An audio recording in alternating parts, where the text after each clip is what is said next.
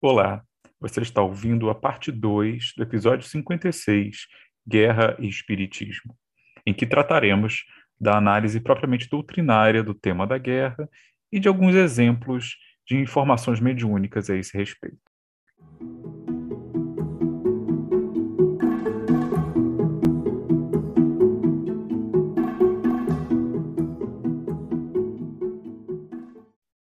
Bem, vamos agora à nossa segunda sessão. Primeiro, vamos definir o que, é que estamos chamando de espiritismo aqui. Afinal de contas, existe uma literatura muito grande atribuída aos espíritos e, consequentemente, existem visões várias a, a esse respeito. Portanto, precisamos nos ater àquilo que é mais ou menos consensual até onde se pode falar disso. Comecemos, então, com Kardec. E depois dele, eu vou citar alguns livros que eu acho interessantes, que tratam do tema, mas que, digamos assim, são, são menos canônicos. Então vamos lá. Primeiro, vamos ao Livro dos Espíritos, que afinal é o livro base da doutrina, né? Em O Livro dos Espíritos nós temos a Lei de Destruição, que é tema de um capítulo dentro do livro terceiro, As Leis Morais. Nas perguntas setecentos e quarenta e dois e setecentos e quarenta e cinco, trata-se especificamente da guerra.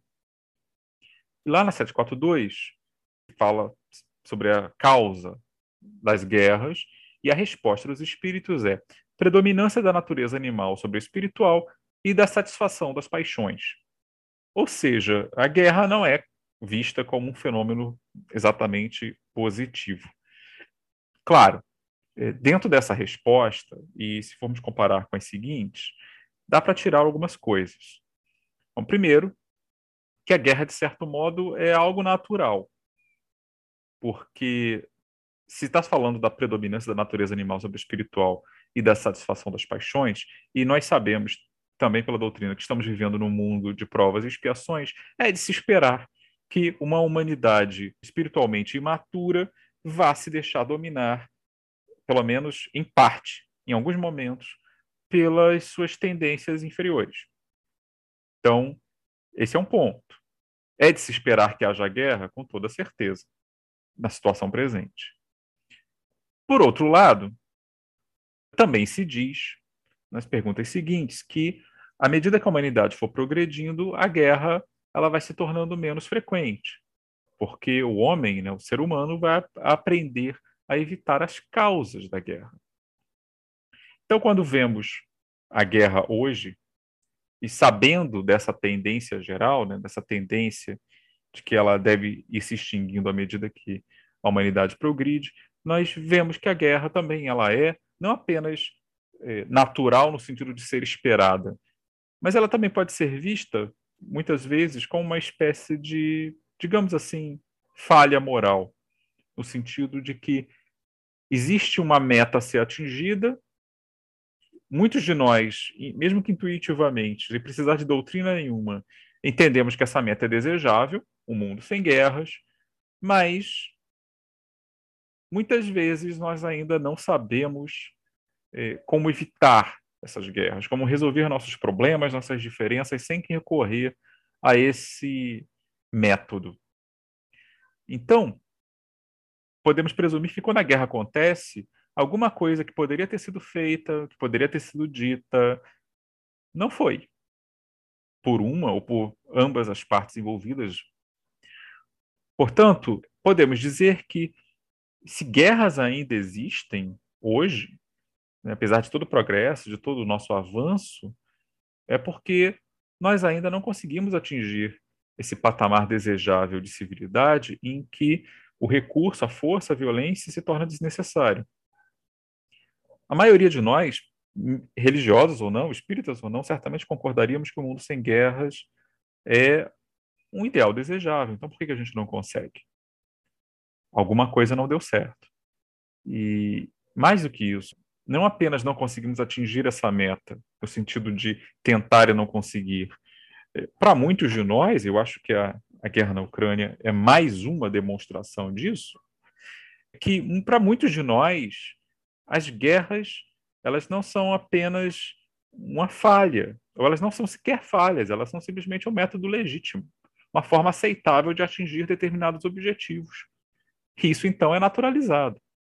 Eu tenho certeza que quando a gente vê guerras de conquista, como é o caso da guerra ucraniana, acontecendo, um país invadir outro, e com os pretextos os mais estapafúrdios, né, mais especificamente uma superpotência militar invadindo outro país que, na prática, não oferece verdadeira ameaça a ela, bom, a gente tem aí um, um exemplo claro de abuso da força. É o mais forte agindo porque pode. Mas será que era a única maneira de se conseguir? Provavelmente não. Se o objetivo é algum, obter algo dali, será que isso não é um bom exemplo exatamente disso? Na natureza animal sobre o espiritual, é o desejo de, de satisfazer as paixões, paixões de dominação, de cobiça. Ao tratar da guerra de forma geral, o Livro dos Espíritos ele é muito breve, embora rico de sugestões. Algumas dessas sugestões eu creio que podem ser meio chocantes à primeira vista. Por exemplo, ao mesmo tempo que se diz ali com todas as letras que a guerra vai desaparecer com o avanço da humanidade e que quem provoca a guerra em proveito próprio carrega uma grande culpa, o livro também diz que a providência divina teria tornado a guerra necessária. É isso aí, necessária. Com o duplo objetivo da liberdade e do progresso. Kardec parece um tanto chocado, talvez tão chocado quanto nós quando lemos isso uh, pela primeira vez, e pergunta como é que isso pode ser possível, já que tantas vezes o resultado da guerra é justamente a escravidão. A resposta é que isso seria uma situação momentânea, que visa levar os povos, olha essa palavra aí de novo, ao progresso. Como é que a gente entende isso? Bom, primeira coisa que pode nos, nos vir, né, é uma coisa que é muito dita quando se fala de história, é que, de fato, é, muitas vezes as guerras levam a avanços tecnológicos que acabam se tornando úteis. Avanços médicos, por exemplo. Mas eu não creio que seja isso o que está sendo dito aqui. Os espíritos da codificação parecem repetir o mesmo raciocínio de quando eles falam de flagelos e catástrofes, na sessão anterior do mesmo capítulo, sobre a lei de destruição. Ali, eles dizem que, Uh, do ponto de vista material, aquilo que pode parecer uma tragédia, né, com muitos mortos, aí a gente está pensando num terremoto, uma enchente, uma erupção vulcânica, uma tragédia, aspas, desse tipo, uh, pode significar um fator de avanço na perspectiva de longo prazo dos espíritos. E, note-se, não tem o menor traço de sentimentalismo nesse tipo de abordagem. Uh, e a gente pode ir direto ao texto para dar um exemplo disso. Vamos lá, pergunta setecentos e trinta e oito, item B. Mas as vítimas desses flagelos, apesar disso, não são vítimas? Resposta. Se considerássemos a vida no que ela é e quanto é insignificante em relação ao infinito, menos importância lhe daríamos. Essas vítimas terão, noutra existência, uma larga compensação para seus sofrimentos, se souberem suportá-los sem lamentar. Não tem um pingo de drama nessa resposta. É um desencarne, é um desencarne. Quem o constrói como uma grande tragédia somos nós aqui desse lado. Claro, pode-se objetar que, uh, diferente das catástrofes naturais, as guerras não nascem de forças impessoais e cegas. Elas são produto da ação humana, de decisões de pessoas muitas vezes bem identificadas. Sujeitos morais que, portanto, podem ser é, avaliados e julgados nesse sentido. Daí a questão setecentos e quarenta e cinco falar da culpa dos que causam a guerra em proveito próprio. A gente encontra um pouquinho mais de informação sobre isso, sobre essa questão moral, né, das responsabilidades, um pouco mais para frente, ainda no mesmo capítulo, quando se fala de assassínio. Ali se informa que o assassínio, ao tirar a vida de alguém, é um crime. Um grande crime. Mas Deus sempre olha mais a intenção que o ato em si. Também é dito que matar alguém em legítima defesa é algo que pode ser excusado, ou seja, que pode ser desculpado, justificado, em caso de necessidade, e que também, numa guerra, o homem não é culpado das mortes que causa, quando forçado a isso. mas é culpado das crueldades que comete e que seus sentimentos de humanidade são levados em consideração. Isso parece sugerir, né, uma lógica similar à da guerra justa, no sentido de que é possível você conceber o ato de guerrear, em certas circunstâncias, como algo aceitável e que não vai resultar numa culpa dos indivíduos envolvidos. E aí eu estou pensando nos soldados, né, nas pessoas que estão ali na, na linha de frente.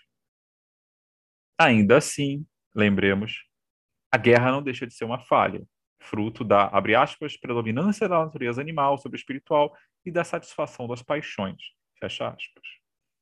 Ela é, sem dúvida nenhuma, e sabemos disso pela medicina, pela psicologia, pela história.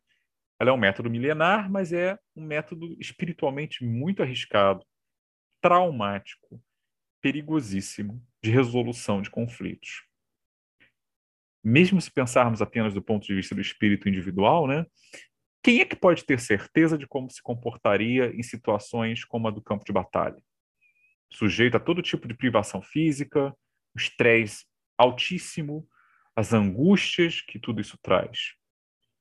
Quem, em sã consciência, escolheria esse tipo de cenário para testar suas virtudes ou a sua resiliência psicológica?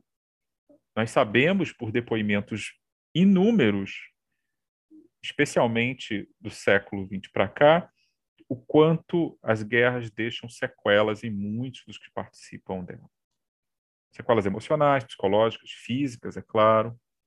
O quanto isso deixa marcas numa sociedade. E sabemos também que, embora ela possa representar avanços no geral, de novo, avanços médicos, avanços técnicos, às vezes avanços até legais. Por exemplo, a gente sabe que, depois da derrota do nazismo na Segunda Guerra Mundial, a legitimidade de vários preconceitos, por exemplo, o antissemitismo e até o próprio racismo, ela foi posta em questão em muitas sociedades, especialmente no Ocidente. Ser antissemita até os anos trinta, por exemplo, em vários países, até considerados democráticos, era uma coisa, depois da Segunda Guerra era outra. E mesmo as teorias racialistas que alimentaram o nazismo e ainda circulavam tanto em outros países como os Estados Unidos, até por aqui, em alguma medida, elas também caíram em grande desprestígio, com toda a justiça, depois que se viu até onde elas podiam levar, né, com a, por exemplo, o que aconteceu no Holocausto. Não desapareceram, mas perderam muito do espaço que tinham. Isso no, no geral, mas no particular, isso não muda o fato de que as guerras eram, geravam problemas e traumas para muita gente. Então, o que a gente pode dizer é que a guerra, na melhor das hipóteses, é um mal menor. Ela pode gerar, sim, coisas boas, mas com toda certeza ela gera também muito mal. Daí a necessidade de lidar de outras maneiras com as disputas que acabam levando, em certas situações, ao combate. Ou se a gente sabe como uma guerra começa, e a Rússia, novamente, no caso da Ucrânia, é um grande exemplo, nós nunca sabemos com certeza como ela termina. Saindo do Livro dos Espíritos, indo para a Revista Espírita, nós vemos que Kardec não deu, nos seus escritos, muita atenção à questão da guerra em si. Lá, na Revista Espírita, uh, existe alguns diálogos mediúnicos com militares desencarnados que são transcritos ali. Mas o foco não é na questão moral. O foco é muito mais no comportamento dos espíritos durante os combates. E também alguns comentários sobre batalhas que foram importantes lá na época de mil oitocentos e cinquenta, mil oitocentos e sessenta e poucos. Não se trata tanto da guerra numa questão em abstrato, né? Uma questão filosófica. Não existe nenhuma problematização ética da atividade militar propriamente dita, como havia em alguma medida, em alguns autores lá dos primeiros séculos do cristianismo, ou como passaram a fazer depois os pacifistas religiosos nos séculos mais recentes, divididos entre um pacifismo absoluto e alguma versão da, da guerra justa. Curiosamente, entre os espiritualistas norte-americanos contemporâneos de Kardec, entre alguns deles, havia uma abordagem diferente. Muitos eh, foram pacifistas, durante um tempo. Né? Eu lembro aí do Wade Ballou, né? que era adepto de um, um cristianismo raiz, na visão dele, né? que passava pelo pacifismo, ele era espiritualista também. Mas muitos desses espiritualistas norte-americanos seguiram o caminho de um outro grande pacifista dos primeiros anos, que era o William Lloyd Garrison, a figura central no abolicionismo americano, que também se tornou espiritualista, mas que, à medida que a Guerra Civil Americana, chamada Guerra de Secessão, que opôs os estados do norte, que não eram escravistas, aos estados do sul, que queriam manter a escravidão, à medida que essa guerra foi se aproximando, Garrison e vários dos seus colegas espiritualistas abandonaram o pacifismo absoluto que eles tinham é, mantido durante muito tempo e adotaram uma visão da guerra justa. Porque, para eles, acabar com a escravidão era a grande prioridade moral. E eles não viam outra solução naquele momento do que a luta armada. Para eles, não podia haver uma guerra mais justa do que aquela. E seguiram nesse caminho. Né? Apoiaram a guerra que, como todos sabemos, terminou com a vitória do Norte e o fim da legitimidade, do ponto de vista jurídico, né, da escravidão. Aliás, sobre isso aqui, uma, uma pequena curiosidade, eu não posso deixar de citar. É, no site do Projeto Kardec, que tem traduzido e digitalizado documentos a, a, que até pouco tempo atrás eram inéditos, né, do, dos escritos do codificador, existe uma comunicação do espírito John Brown, de abril de mil oitocentos e sessenta e cinco, justamente o mês em que a Guerra Civil Americana estava chegando ao fim. Para quem não sabe, John Brown era um abolicionista que ficou famoso eh, em mil oitocentos e cinquenta e nove, quando ele tentou iniciar uma espécie de guerrilha para a libertação dos escravos e atacou um arsenal do governo dos Estados Unidos. Uh, ele foi preso, né, a tentativa fracassou, e ele foi executado ainda no mesmo ano, mas se tornou um herói para os abolicionistas da época. E aí, em mil oitocentos e sessenta e cinco, apareceu uma comunicação mediúnica, na verdade, mais de uma, eram duas ou três, se não me engano, é, assinadas por ele, com a linguagem forte e um tanto apocalíptica, né, severíssima em relação à sociedade americana, e Kardec guardou isso nos seus arquivos. Mas nunca chegou a publicar, nem na Revista Espírita, nem que eu saiba, em, nenhum outro, em nenhuma outra edição feita por ele. Mas vale a pena dar uma olhadinha, como curiosidade. Está lá no Projeto Kardec, é só dar uma busca por John Brown que vocês acham.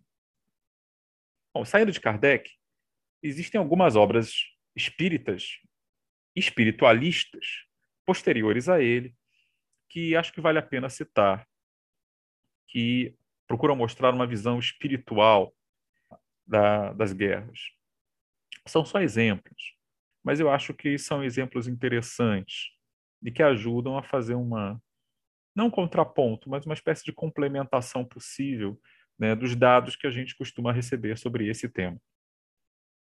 São dois autores canônicos para os espíritas e um outro que é quase desconhecido no Brasil, mas que circulou bastante entre os espiritualistas de língua inglesa. Bom, o primeiro, seguindo aí uma ordem mais ou menos cronológica, é Leon Denis, que publicou em mil novecentos e dezenove O Mundo Invisível e a Guerra, com vários artigos publicados ao longo da Primeira Guerra Mundial, ou seja, entre mil novecentos e quatorze e mil novecentos e dezoito. Nesse livro é interessante porque Denis, que era francês, claramente se deixa influenciar pelo entusiasmo patriótico de uma França em guerra. Embora ele faça críticas, né, fale lá da, dos vícios morais que dominavam a sociedade francesa, ao mesmo tempo, em outras sessões, ele exalta lá o gênio céltico do povo francês, ele faz uma romantização, digamos assim, histórica e espiritual da, da França que pode soar muito esquisita para um estrangeiro, como nós brasileiros. E várias vezes também ele é bastante enfático em culpar a Alemanha pelo conflito, uma grande vilã. Embora em outras passagens ele se abra à responsabilidade também de outras potências, incluindo aí a França. Então o texto lido hoje, ele soa ou assim me parece, bastante datado. Mas justiça seja feita, ele merece menção porque ele tentou fazer uma leitura espírita de coisas que estavam acontecendo ali no momento, sobre o grande evento mundial daquele momento. E isso não é uma coisa que se encontre tão facilmente. Acho que é uma tradição que se perdeu um pouco o movimento espírita, de tentar tornar a visão espírita relevante diante dos fatos do presente. A gente fala muito de questões em geral, mas poucas vezes tentamos fazer essa ponte com temas específicos eh, da contemporaneidade. Quando se fala, por exemplo, de espiritismo e política, muitas vezes o que se vê é falar de política como uma coisa quase abstrata, né? Nenhum caso particular, nada específico, e o Leon Denis, pelo menos, ele tenta fazer essa leitura aplicada às notícias do dia à medida que elas iam chegando.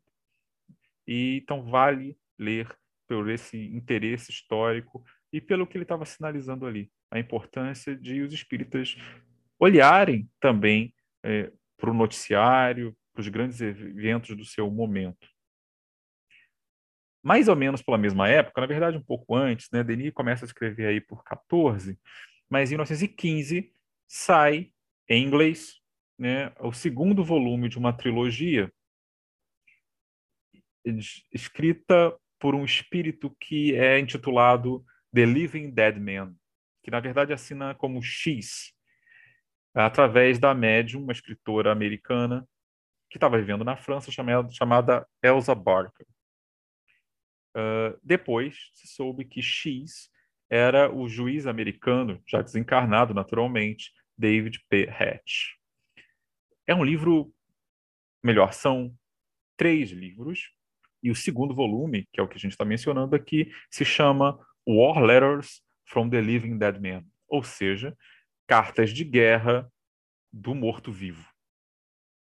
É um livro narrado em primeira pessoa, em que o autor uh, oferece, com riqueza de detalhes e toque de bom humor, né, ele era bastante espirituoso, eh, observações e comentários tanto sobre o mundo espiritual em que ele estava vivendo, o que ele vivenciou ali como desencarnado, mas também sobre a Terra, que ele continuava a visitar. Esse formato vocês conhecem.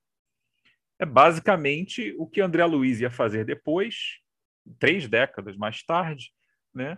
Só que com um estilo literário um tanto diferente. Mas basicamente é isso, falar do mundo espiritual como uma testemunha e falar do mundo terreno, mas do ponto de vista do desencarnado. A diferença, naturalmente, maior é que em André Luiz isso geralmente tem tons muito mais dramáticos, né? Uma carga sentimental, uma linguagem específica, ao passo que o Hatch, bom, com todo perdão ao André Luiz, mas Hatch escreve muito melhor. Desculpem, vou julgar, vou julgar. E além disso, no Hatch também chama a atenção o seguinte, ele trabalha muito com conceitos que a gente encontra na teosofia e no ocultismo. E algumas noções podem ser meio estranhas, né? Estranhas a, a descrição do mundo espiritual dentro das obras propriamente espíritas. Aqui a gente teve o primeiro volume, né, Cartas de um Morto-Vivo, foi lançado em português, mas infelizmente numa tradução, você ainda acha em sebos, mas que assim deturpa completamente o texto e apaga esse lado ocultista ou teosofista do Hatch e põe no lugar a marteladas conceitos doutrinários kardecianos, que não estão no original. Mas em War Letters from the Living Dead Man, Hatch traz referências à influência, por exemplo, dos chamados elementais, né? Forças espirituais não humanas, que raramente aparecem nas obras espíritas brasileiras, pelo menos. Ele fala que esses elementais teriam uh, estimulado de alguma forma, participado ali da, da criação, da liberação das forças que culminaram na guerra. Ele também antecipa André Luiz quando ele descreve uh, entidades espirituais praticando algum tipo de vampirismo a partir do sangue derramado em campo de batalha, uma ideia que aparece também no famoso livro Missionários da Luz, né, quando André Luiz visita um frigorífico. E não por coincidência, os dois autores, Hatch e André Luiz, partem disso para estimular o vegetarianismo, coisa que está cada vez mais em moda hoje em dia. E Hatch também fala de alguns outros conceitos que são familiares para nós, mas com outras palavras, como a ideia de karma da raça, que seria basicamente a ideia de dívidas coletivas contraídas por países e povos e que repercutem no seu futuro. Muitos de nós espíritas, por exemplo, conhecemos a ideia presente em algumas obras, até do Chico Xavier mesmo, dos espíritos que assinaram por ele, perdão, dos espíritos que escreveram por meio dele, sobre, por exemplo, uh, o Brasil e o Paraguai. Né? O Hatch, então, trata é, disso.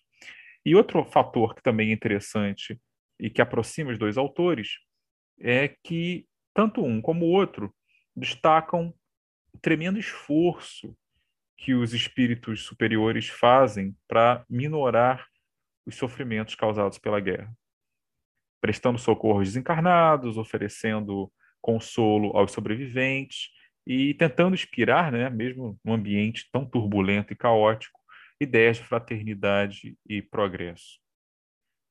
E já que estamos falando tanto de André Luiz, não podemos deixar de citar o bom e velho Nosso Lar, um dos maiores best-sellers espíritas de todos os tempos. Né?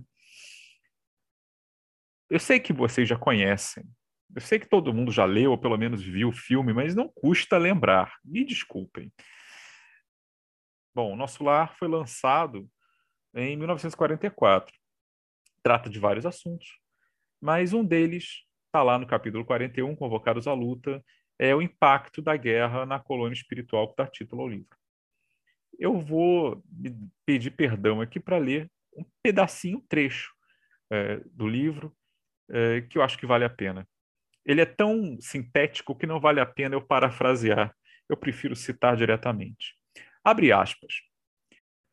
Reconheci que os espíritos superiores, nessas circunstâncias, passam a considerar as nações agressoras não como inimigas, mas como desordeiras e cuja atividade criminosa é imprescindível reprimir. Infelizes dos povos que se embriaguem com o vinho do mal, disse Missalúcio, um dos interlocutores de André Luiz. Ainda que consigam vitórias temporárias, elas servirão somente para lhes agravar a ruína, acentuando-lhes as derrotas fatais. Quando um país toma a iniciativa da guerra, encabeça a desordem da casa do pai e pagará um preço terrível. Observei então, continua André Luiz, que as zonas superiores da vida se voltam em defesa justa contra os empreendimentos da ignorância e da sombra, congregados para a anarquia e, consequentemente, para a destruição.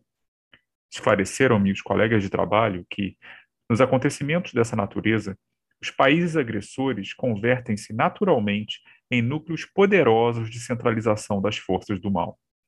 Sem se precatarem dos perigos imensos, esses povos, com exceção dos espíritos nobres e sábios que lhes integram os quadros de serviço, embriagam-se ao contato dos elementos de perversão, que invocam das camadas sombrias. Coletividades operosas convertem-se em autômatos do crime. Legiões infernais precipitam-se sobre grandes oficinas do progresso comum, transformando-as em campos de perversidade e horror.